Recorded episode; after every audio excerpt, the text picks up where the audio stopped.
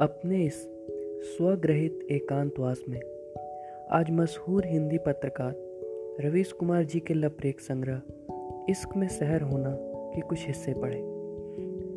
उनमें से एक अंश था जिसने मुझे ये लिखने के लिए विवश कर दिया। मैं आज स्मॉल टाउन सा फील कर रहा हूँ और मैं मेट्रो से। हाँ जब भी तुम साउथ एक्स से गुजरती हो मैं करावल नगर सा महसूस करता हूँ।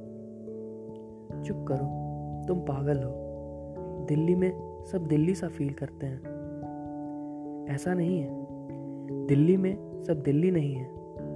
जैसे हर किसी की आँखों में इश्क नहीं होता। अच्छा तो मैं साउथ एक्स कैसे हो गई? जैसे कि मैं करावल नगर हो गया। सही कहा तुमने।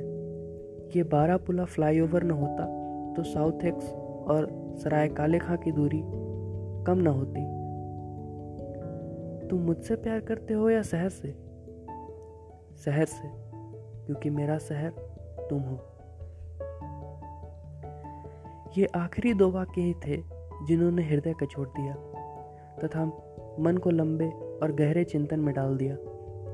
रवीश जी को तो उस शहर व अपनी प्रेमिका दोनों से ही इश्क था। और वो मोहब्बत के उस मुकाम पर पहुँच चुके थे जब उनके लिए वे दोनों एक ही हो गए थे। मगर इस कथा में उनकी व्यथा तो छिपी रह गई जो आज भी अपने शहर से दूर अपने प्रेम और अपने शहर को खोज रहे हैं। रवीश जी ने दिखाया कि कैसे जब आप किसी से बे, बेशुमार प्यार करते हैं तो वो ही आपका शहर आपकी दुनिया बन जाते हैं। लेकिन इसका विपरीत पहलू ये है कि जब आप अपने शहर से बेशुमार प्यार करते हैं तो आप कुछ ऐसे पैमाने बना लेते हैं, जिन पे आम व्यक्तित्वों का खड़ा हो पाना मुश्किल हो सकता है। अब, जहाँ जारी रखने से पहले, हमें भी अपनी मोहब्बत से आपका परिचय कराना होगा। तो बात कुछ यूँ है कि मैं जब इस कहूँ तो तुम बनारस समझ लेना। इस शहर के बारे में कहते हैं कि काशी अविनाशी है। यानी भोले विश्वनाथ के त्रिशूल पर टिकी यह नगरी अनंत काल तक अंगद के पैरों की तरह अड़िग तरस रहेगी। तो ठीक ऐसे ही इससे प्यार करने वालों का प्रेम भी कालजयी है। मान्यता है कि यहाँ जिनका अंतिम संस्कार होता है, उनको मोक्ष की प्राप्ति होती है। अर्थात आत्मा का परमात्मा से मेल होना। मगर मैं कहता हूँ, काशी प्रेमी तो जीते जी मोक्ष को तो जीते जी मोक्ष मिल जाता है, क्योंकि तन और मन से वह विश्व के किसी भी कोने में हो, मगर उसकी आत्मा सदैव काशी में ही होती है। हर किसी से प्रेम दर्शाने के अपने अपने तरीके होते हैं। विभिन्न प्रेम संबोधन भी होते हैं। मेरे लिए किसी को तुम बनारस हो, कहने से प्यारा और संपूर्ण कुछ नहीं हो सकता।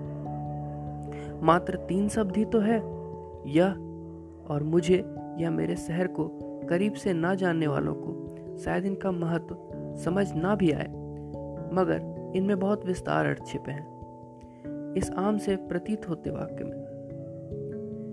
यह कह रहा है कि तुम ही मेरा प्रारंभ हो और तुम ही मेरा अंत भी हो। तुम वो आनंदवन हो जहाँ मैं अविमुक्त महसूस करता हूँ। तुम्हारा आलिंगन वो घाट है जहाँ मुझे सुकून मिलता है, मगर तुम्हारी चंचलता मुझे बेचैन भी नहीं करती। तुम बाह्य रूप से भले ही धूमिल हो, मगर तुम्हारी विचारधारा में स्वयं गंगा मासी पवित्रता है। तुमसे अज्ञात हूँ अभी भी, मगर तुमसे असीम अपनापन भी है। मुझ जड़ की चेतना हो तुम तुम रहस्य और मैं जिज्ञासु।